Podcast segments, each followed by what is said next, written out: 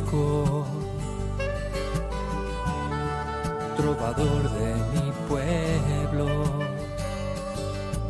hoy perseguido por servir al Señor. Comienza Francisco y Clara, Camino de Misericordia, un programa dirigido por Fray Juan José Rodríguez. A la dama pobreza para poder estar más cerca de Dios. Yo, Clara.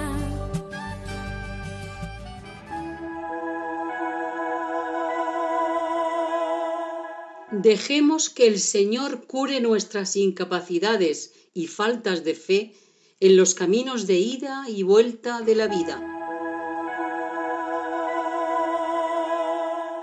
Un saludo fraterno de paz y bien, hermanos. Seguimos en el estudio de los milagros de nuestro Padre San Francisco. Curiosa la catequesis que hoy nos ofrece el biógrafo oficial de la Orden franciscana.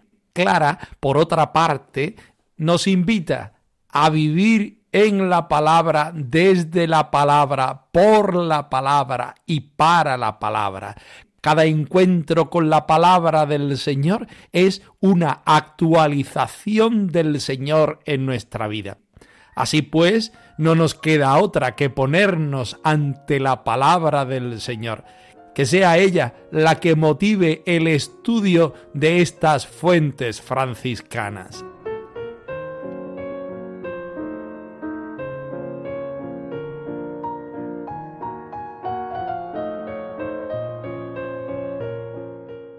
Del Evangelio según San Lucas. Jesús les dijo, Qué necios y torpes sois para creer lo que dijeron los profetas. ¿No era necesario que el Mesías padeciera esto y entrara así en su gloria? Y comenzando por Moisés y siguiendo por todos los profetas, les explicó lo que se refería a él en todas las escrituras.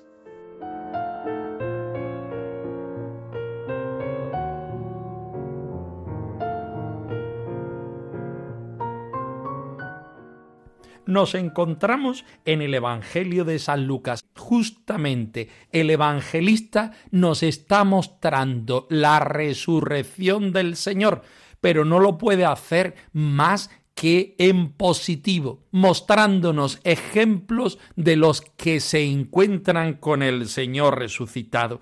Porque la resurrección, también para él, la ascensión, significa la entrada del Señor en la gloria y el comienzo del tiempo de la Iglesia. El Señor no quiere entrar en el cielo si no va acompañado de sus hijos, de sus hermanos, que somos nosotros los hombres, particularmente los que hemos acogido el mensaje de salvación del Evangelio. Jesús y su iglesia van de camino al cielo. Jesús se manifiesta resucitado a sus discípulos y estos, si dicen sí al Señor, se convierten en apóstoles, en testigos de la presencia resucitada del Señor. El Evangelio termina donde empezó, en el templo, y el nuevo templo cristiano es el cuerpo resucitado de Jesucristo y por ende también la Iglesia, el grupo de los creyentes en Cristo. Tomamos solamente unos cuantos versículos del capítulo 24 de San Lucas, allá donde el evangelista nos habla de los discípulos de Maús. Él les dijo, qué necios y torpes sois para creer lo que dijeron los profetas. Era necesario, por tanto, que el Mesías padeciera y entrara así en su gloria. Y el mismo Jesús, haciendo de catequista, les ofrece la historia de salvación donde ellos también han sido salvados. Como siempre, este texto es un texto interesado para nosotros.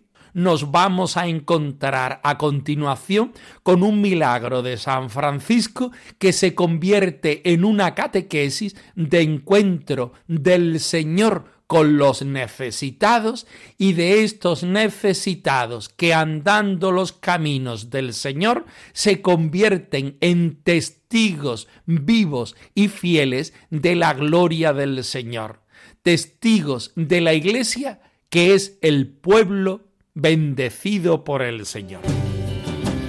Él respondió que así debía ser estaba escrito su tormento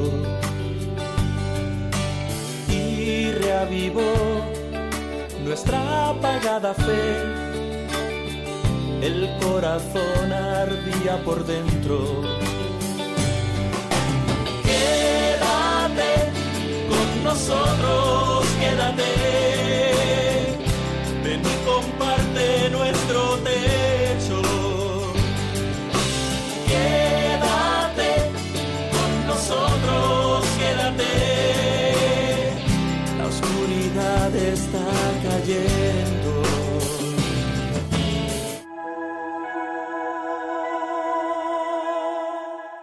San Francisco sigue siendo testigo privilegiado en nuestro crecimiento en la fe.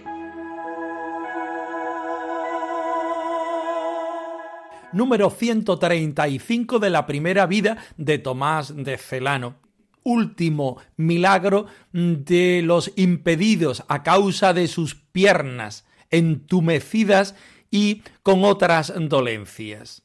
Este es un milagro distinto a los anteriores, porque en él vemos claramente una catequesis de encuentro con el Señor resucitado y de pertenencia a la Iglesia. Estemos muy atentos. Hay milagros con nombre y apellido. Hay milagros con sonrisa y con lágrimas vividas. Hay milagros a cada paso de la vida. A cada paso de la vida. Bartolomé de la ciudad de Narni, en extremo pobre y necesitado, se durmió un rato a la sombra de un nogal. Al despertar se encontró tan entumecido que le era imposible caminar. El mal avanzaba lentamente. Pierna y pie se fueron debilitando. La pierna se fue encorvando y adelgazando. No sentía las punzadas de cuchillo ni temía lo más mínimo las quemaduras el enamorado de los pobres y padre de todos los necesitados, el Santísimo Francisco, se le manifestó en sueños una noche, mandándole que se llegara a unos baños en los que, apiadado de tanta miseria, quería curarlo de aquella enfermedad. Pero, como al despertar no supiera qué determinación tomar, refirió detalladamente la visión al obispo de la ciudad. Este le animó a que fuera a los baños que se le habían indicado, y, haciendo sobre él la señal de la cruz, lo bendijo. Como mejor pudo, comenzó a caminar hacia el lugar indicado, apoyándose en un bastón. Iba caminando triste y atormentado por intensos sufrimientos, cuando, he aquí, que oyó una voz que le decía Ve con la paz del Señor, yo soy aquel a quien tú te ofreciste. Próximo ya a los baños, erró el camino a causa de la oscuridad de la noche. Entonces volvió a escuchar la voz que le advertía que no iba por buen camino y le enderezó hacia los baños. Llegado ya al lugar y penetrando en el baño, sintió que se le imponía una mano sobre el pie y otra sobre la pierna, al tiempo que ésta se le distendía suavemente. Al momento se curó, saltó fuera del baño, alabando y bendiciendo la omnipotencia del Creador y al bienaventurado Francisco, su siervo, que tanta gracia y fuerza le había concedido. Había vivido contrahecho y de la mendicación durante seis años cuando era ya de edad avanzada. Hay milagros con nombre y apellido. Hay milagros con sonrisa y con lágrimas vividas. Hay milagros a cada paso de la vida. A cada paso de la vida. Lo primero que queremos hacer presente es la cantidad de detalles que nos muestra este punto de la primera vida de Fray Tomás de Celano dedicada a los eh, milagros, particularmente a los milagros de minusválidos en cuanto a las enfermedades de piernas. Lo primero es la extensión de el relato en comparación a los últimos milagros que venimos estudiando. El segundo detalle es el nombre de la persona Bartolomé. El nombre de uno de los apóstoles ya nos va diciendo que este hombre, después de encontrarse con el Señor por intercesión de San Francisco, será un apóstol. Tercer lugar está la ciudad de Narni, donde San Francisco frecuentaba sus visitas en vida. Vemos que después de su glorificación también siente una especial predilección por los habitantes de allí.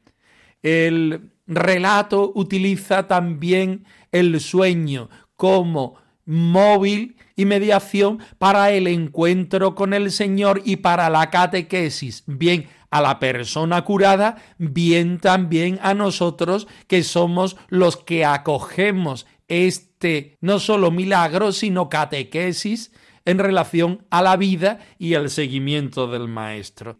Se produce en este signo un diálogo del Señor con la persona que va a ser curada y también, ¿por qué no decirlo?, una torpeza por parte de quien se encuentra con el Señor y sigue sus pasos, que podemos corroborar también en nuestra torpe vida, llena de faltas de entendimiento y de rupturas continuas de la gracia que el mismo Dios nos ofrece. Curioso también es el diálogo que se establece entre el Señor y la persona que recibe el signo, así como aquellos detalles del agua, del baño, del diálogo y de tantas cosas más que nos muestra el episodio y que son una invitación, no solamente para enterarnos bien del signo que produce el Señor sobre el enfermo, podemos decir sobre el catecúmeno, sino también la invitación grande a cada uno de nosotros para que en nuestra vida privada, particular, también comunitaria, seamos capaces de responder de una manera generosa a la gracia que nos da el Señor. Tú eres agua que cura, Señor. Tú eres agua que cura, Señor. Tú eres agua que cura.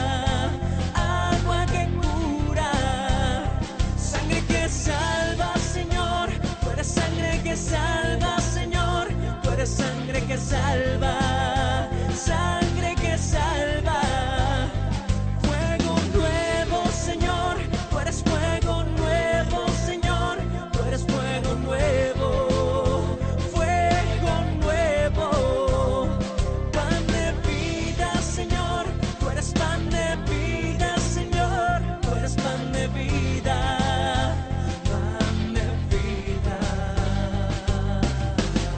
Hacemos hincapié en algunos de estos detalles que hemos visto en la parte anterior. El primero es el proceso que utiliza normalmente el Señor con cada uno de nosotros para mostrarnos que Él es el médico de cuerpos y de alma, que Él no solamente puede curarnos el cuerpo, sino sobre todo el espíritu, en un tiempo y en un espacio. Este hombre, Bartolomé de Narni, siente en sueños un deseo de curación por parte del Señor. Él no sabe si eso es verdad y se pone en la presencia del obispo para que sea él quien le diga si va por buen camino, si debe creer, si debe hacer lo que en el sueño ha recibido como llamada y como invitación. El Señor siempre actúa utilizando mediaciones distintas, pero que se repiten a lo largo de la historia de los creyentes.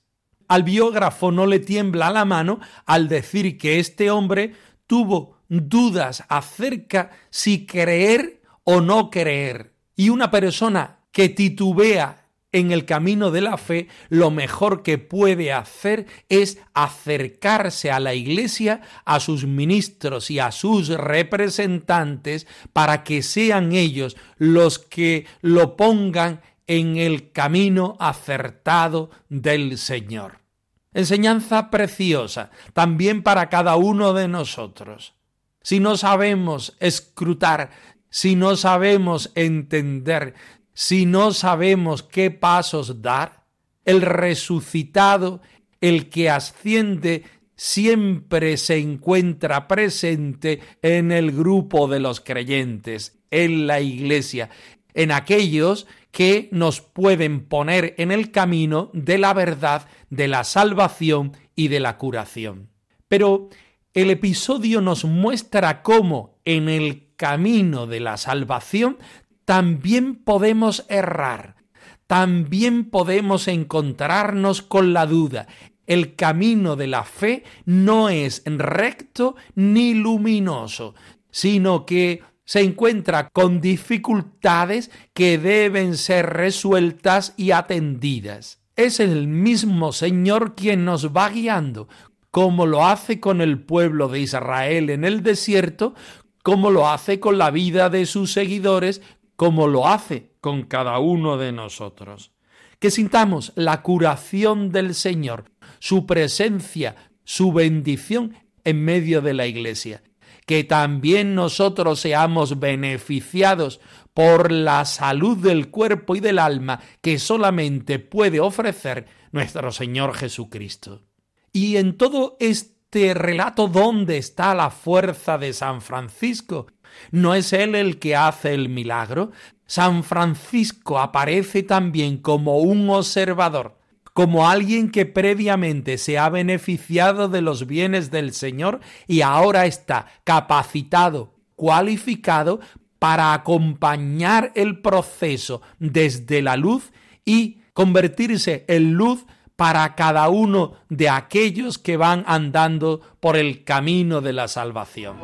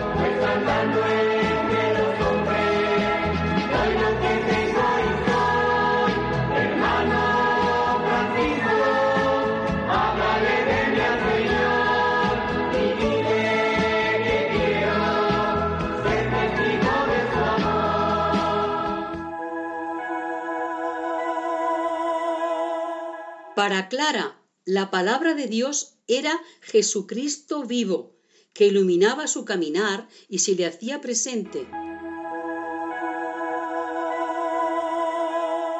Clara de Asís habitada por la vida y el amor. Final del cuarto capítulo titulado Clara y la palabra. Las hermanas clarisas de Salvatierra Agurán nos invitan a actualizar esta experiencia de Clara en cada uno de nosotros. Estemos muy atentos. La palabra de Dios es viva y eficaz. Entra hasta el fondo del alma y está llena de bondad. También hoy Dios nos sigue hablando y haciéndose presente en su palabra. Cada página del Evangelio es diálogo actual, vivo, comunicación y explosión de vida. Lo que dice lo realiza, aunque a veces no sea ni a nuestra manera ni en el momento en que deseamos. Clara nos anima a desproteger nuestro corazón para encontrarnos con Jesucristo vivo en su palabra, a hacer silencio de otras muchas palabras que nos llegan para poder escuchar la única palabra que puede llenar de sentido nuestra vida, que puede iluminar nuestra existencia, a descubrir que Él sale a nuestro encuentro y que necesita que le dediquemos tiempo y espacio para que llegue a modelarnos. Sólo así seremos, como lo fue Clara, testigos de la obra de Dios, buena noticia para los demás, invitación gozosa a edificar la vida sobre roca firme que es el Evangelio de Jesús. La palabra de Dios es viva y eficaz. Entra hasta el fondo del alma y está llena de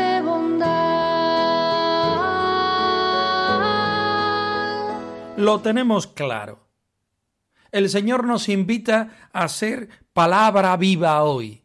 Clara nos invita a leer el Evangelio, a meditarlo, a contemplarlo y a ser también nosotros luz y claridad para el Evangelio, para el encuentro con el Señor Jesucristo, porque la palabra de Dios nos expresa a Jesucristo vivo y en medio de nosotros, en medio de nuestra vida personal, pero también en medio de nuestra vida comunitaria. Cada página del Evangelio, cada encuentro con cada versículo es una propuesta, un reto que el Señor nos hace para vivirlo, traducirlo, aceptarlo en nuestro hoy. Por eso la palabra de Dios nunca se agota, nunca se hace vieja, nunca tiene polvo encima. Somos nosotros los que debemos revitalizar pidiendo el don del Espíritu Santo, esa presencia del mismo Señor. Santa Clara lo hizo con su vida, las primeras hermanas también, y ahora está en nosotros hacer, como ella misma dice, nuestra parte. Santa Clara nos anima a desproteger nuestro corazón, a quitar las claves de nuestra mente que muchas veces no deja que el Espíritu vivo entre en nuestra vida, en nuestra conversión. Hagamos silencio, deseemos la escucha de la palabra. Hagamos que ella llene de sentido nuestra vida y que nos ilumine nuestra existencia. Descubramos que solamente el Señor es quien nos puede salvar y Él sale a nuestro encuentro, pero nosotros debemos darle y dedicarle tiempo para que Él pueda entrar. Solo así seremos como Clara, testigo de la obra de Dios, de la buena noticia y seremos evangelios vivos y vivientes para los demás. Comencemos, hermanos, porque hasta ahora poco o nada hemos hecho.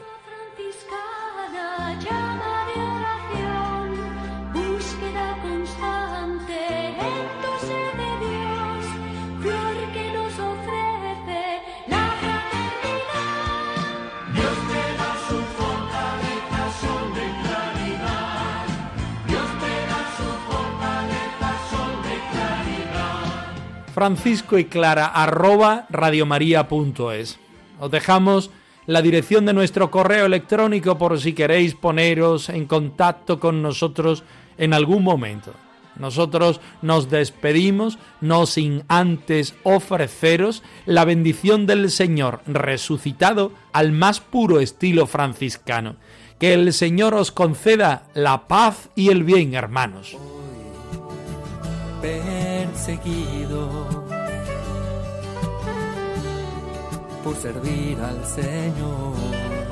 Han escuchado en Radio María Francisco y Clara, Camino de Misericordia, un programa dirigido por Fray Juan José Rodríguez. A la dama pobreza, para poder estar más cerca de Dios.